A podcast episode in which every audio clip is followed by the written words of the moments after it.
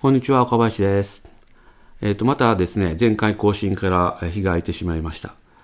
実は、まあ、あの、先週のですね、後半、木曜日ぐらいに、えー風邪をひいてしまいまして、えーあの、いわゆる今流行ってる新型コロナウイルスではなくて、普通の風邪だったんですけど、熱が出てですね、1日だけ。で、えーちょっとその後、喉の調子がずっと悪くって、まあ今もまだ完全には治ってないんですけど、なので、ちょっと今も少し、こう、喉がおかしくて、まあ鼻声だったりもするんで、若干、えーいつもと声が違うかもしれません。で、前回配信してですね、ちょっと思ったのは、うん、なんかこれ自分がやりたいやり方じゃないなっていうか、こういうことを自分がやりたかったんじゃないなっていうのを、を感じました。で、まあ一応収録したんで、そのまま配信はしたんですね。言ってることも別に、えっ、と、自分が思ってないことを言っているわけではないので、えーまあ、フロ内容については問題はないというか、別に、えー不満はないんですけども、何が違うかっていうと、やっぱりその、あちょっとコンテンツとして作りに行ってるなと。いや、あの、不完全なんですけどね。不完全なんですけど、不完全なりになんかちょっと、うん、作ろうとしてしまっているなっていうのがあって、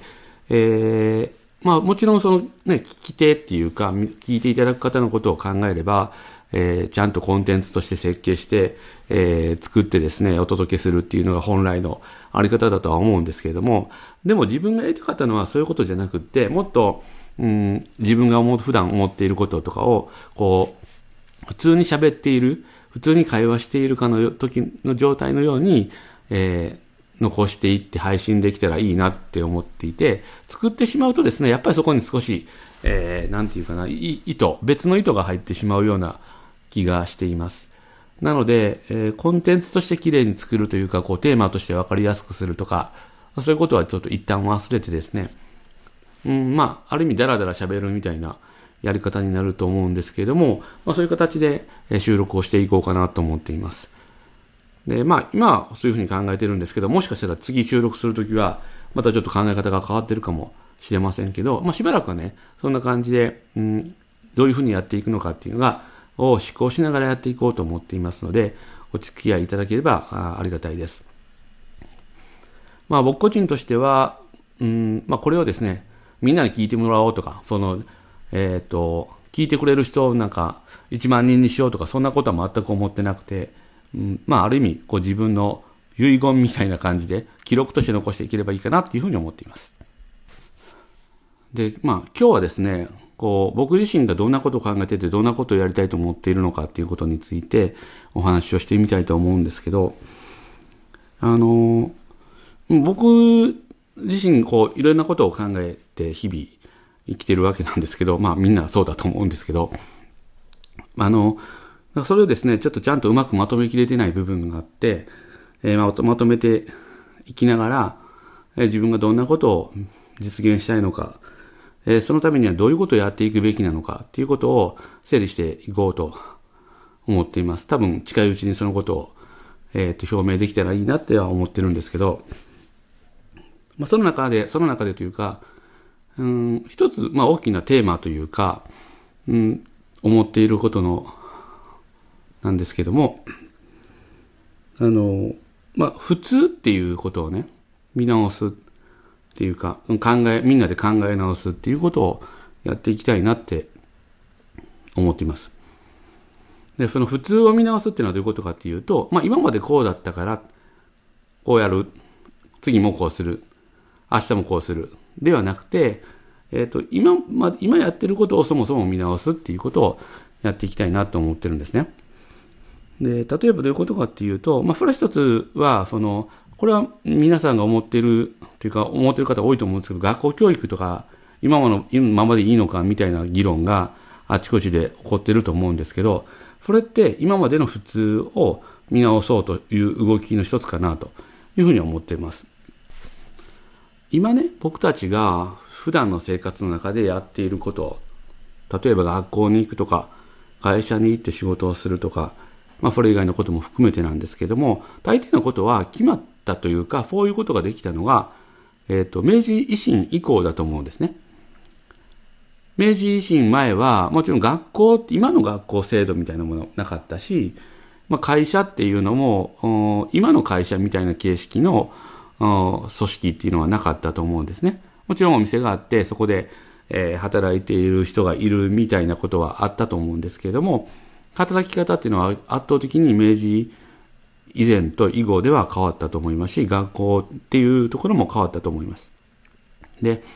まあ全部が全部、まあ明治維新でこうスイッチがポンと、えー、変わるように変わったわけではなくて、当然、まあその明治からの変化の中でいろんなことが起こってきてるわけで、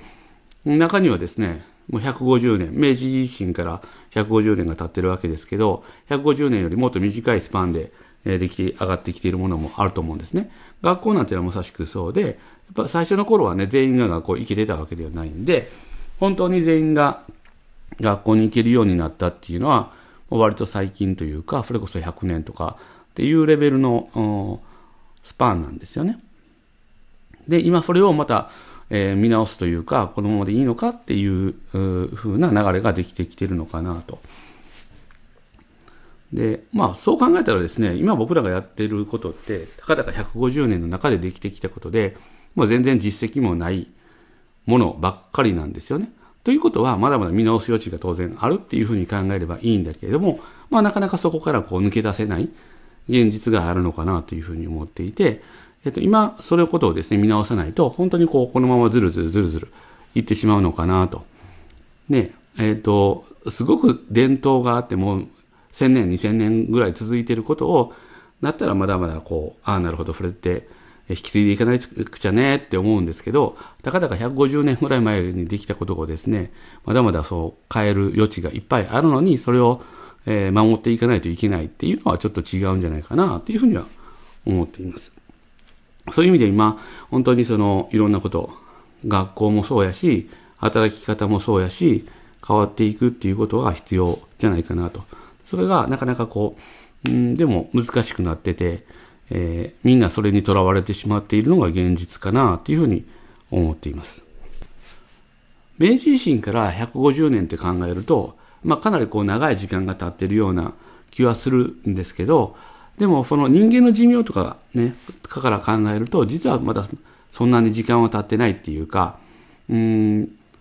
経験したこの時代をですね、こういう生き方をですね、経験した人間っていうのは、まだまだ少ないっていう、そういう状態だと思うんですよね。だから、今起こっていることの、世の中で起こっていることの多くのことは、人類が初めて経験していることもたくさんあるし、えー、なので、まああ、うまく対応できなかったり、対応に失敗したりっていうこともあるのかなっていうふうに思います。なので、だから、失敗するのが悪いって言ってるんじゃなくて、失敗はしてよくって、それを見直していくっていうことが必要やというふうに思ってるんですね。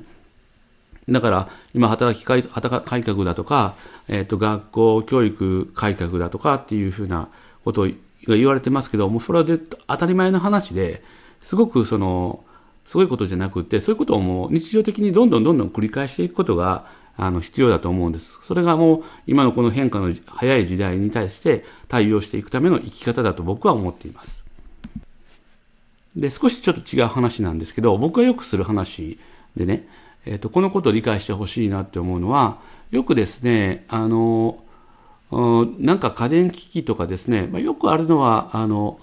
暖房とか、えー、そういう空調機械にあるんですけど、まあ、故障が発生して火災が発生しました。えー、リコールします。あの、回収しますみたいなね、えー、広告っていうか宣伝があるじゃないですか。まあ、有名なのは、えー、一時期あの、パナソニックのファンヒーターがそれですごく、何度も CM を出したり、ウェブサイト行っても、とにかくさ、トップにそれが出てくる状態みたいなことがあったと思います。で、まあ、あれ自体はですね、その、まあ、なんていうかみんな何やってんだパナフォニックっていうふうに思ったかもしれませんけど、僕はまあ、なるべくしてなってるんじゃないかなって思ってるんですね。っていうのは、例えばファンヒーターっていう製品を考えた時に、ファンヒーターっていう製品が出たのがいつかって考えて、で、そのファンヒーターが例えば10年経つっていう状態になったのを、今人類は初めて経験してるわけなんですよね。で、もちろんそのメーカーはですね、そのちゃんと安全設計をして、えっ、ー、と、エイジングテストって言って、えー、実際にこう長い時間をかけるんじゃなくて、それと同じ状況を再現して、えー、製品の安全性を確認するテストっていうのもやってて、えー、もちろんその、まあ、10年持ちますとか20年持ちますとか、マージン設計って言って、えー、と、なんていうのかな、この部品の、耐久性なんかも余裕を見て、見た設計をやってるわけです。それでも、やっぱり実際10年経ってみてどうかっていうことはわからないわけなんですね。だから、その10年経ったファンヒーターが、えー、どこ、燃えたとかっていうことは、まあ、それで亡くなったこと方がいるとかっていうことは当然、これは、ね、不幸なことで、悲しむべきことで、良くないことだとは思うけれども、でも、えー、人類の歴史っていうふうな、あの、まあ、そんな大きさのことでもないのかもわかんないけど、うん、で考えたときに、これは初めての経験なんだから、当然そうなるよねっていうことだと思うんです。だからこれで、そのメーカーを責めるとか、メーカー何やってんだとか、責任がどうだこうだっていうのは、ちょっと違うんじゃないかな。こういうことを失敗というか、経験を踏まえて、これからどう改良していくのかっていうことを考えていかないといけないと思って思ってます。で、なぜこの話を持ち出したのかっていうのは、まあ、なんとなく理解してもらえるかなと思うんですけど、要は、まあ、そういうふうな、まあ、世の中で起こっているいろんなことっていうのは、いいことも悪いことも多分今人類が初めて経験していることがほとんどだと思うんですね。なので、今、今というかですね、もう常に、えー、今でもこのままでいいのかっていうことを、えー、問い続ける、それを見直し続けるっていうことは、あの、重要だと思います。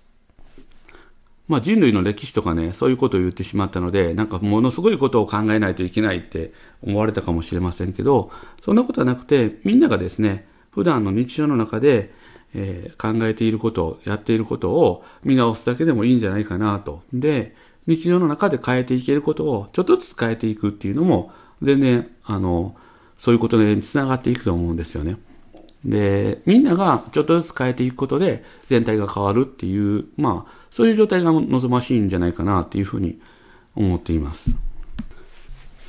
で、今までの普通を見直すっていうキーワードと、もう一つ学校っていうキーワードで、え考えたときに、僕はですね、えー、PTA の活動っていうのはもなんかいろいろ見直すところがいっぱいある活動だなって思ってます。僕自身も、えー、うちの娘が小学校の時と中学校の時それぞれ2年ずつですね、合計4年間、うん、PTA をやったんですけど、PTA って本当に、まあ、あの非効率なことも多いし、これやらないといけないのみたいなことも結構あるんですね。その一方で、まあ学校の中のことが分かったり先生と話をする機会があったりとかして、全然あのメリットっていうかいい面もある活動だなって思っていて僕は好きなんですけども、やっぱりその、えー、面倒な部分とか、これやらないといけないのかっていう部分をですね、嫌って、えー、まあ、PTA 活動に参加したくないっていう人も多いと思うんですが、だったらですね、そういう部分を見直して、みんなが参加しやしたいとえー、みんなが参加して意味があると思えるような PTA 活動に変えていけばいいと思うんですよね。例えば、その、えっ、ー、とよ、く嫌われている例の、うん、一つとして上がってくるのが、ベルマークですよね。ベルマークを集めて、あの、カウントして、で、それで、まあ、いくつベルマーク集まったから何と交換するみたいなことを PTA でやらないといけないというのがあるんですけど、まあ、それがですね、すごく嫌われてて、えー、これって非効率だよね、とか、100円ずつ集めた方が早いんじゃないのみたいなことをこう SNS とかで見かけたりはするんですけど、いや、もし本当にそうなんだったら、そうすればいいじゃないって思ってるんですね。別にそのベルマークを集めないとですね、何か罰則規定があるわけでも何でもないのであれば、例えばそのベルマークを集める代わりに、1人100円ずつ、えー、集めて、それで備品を買う。で、それでその今までの活動と同じことができるんであれば、全くそれでよくて、で、それによって、うん、PTA の皆さんが、えー、する仕事が減って、え負担が下がるんであれば、もう全くそれでいいと思うんですね。でもそれを実際やろうというふうにしている人はあんま見ない。まあもしかしたらいるのかもわからないですけど、えー、聞こえては来ないくて、やっぱり、うん、不満の声ばっかりが聞こえてくるんですけど、自分たちの活動なんだから、自分たちの好きなようにやっていけばいいんですね。これは違うよねとか、これはこうした方がいいよねっていうことであれば、それをどんどん実践していけばいいんじゃないかなって思っています。まあ、普通を見直す、考え直すっていうのは、まあそういうことで、あの皆さんの、皆さんのっていうか自分のですね、日常のでやっていることを、え考え直す、見直す、やりやり方を変えるっていうことなんじゃないかなっていうふうに思っています。で、実際ですね、僕が PTA やった時に、えー、最後の年やったんですけど、えー、中学校の、まあ、PTA で予算の使い方を変えるっていうことをやりました。まあ結構大変でした。試算をしてですね、どういうふうに、えー、予算の組み替えを振れば、え、成立しそうか、運営として破綻しなさそうか、え、というのと、まあもし、もう一つはその、単年度で考えるんじゃなくて、えー、と、複数年度というか、えー、なんか、な、まあ長いその運営の中で、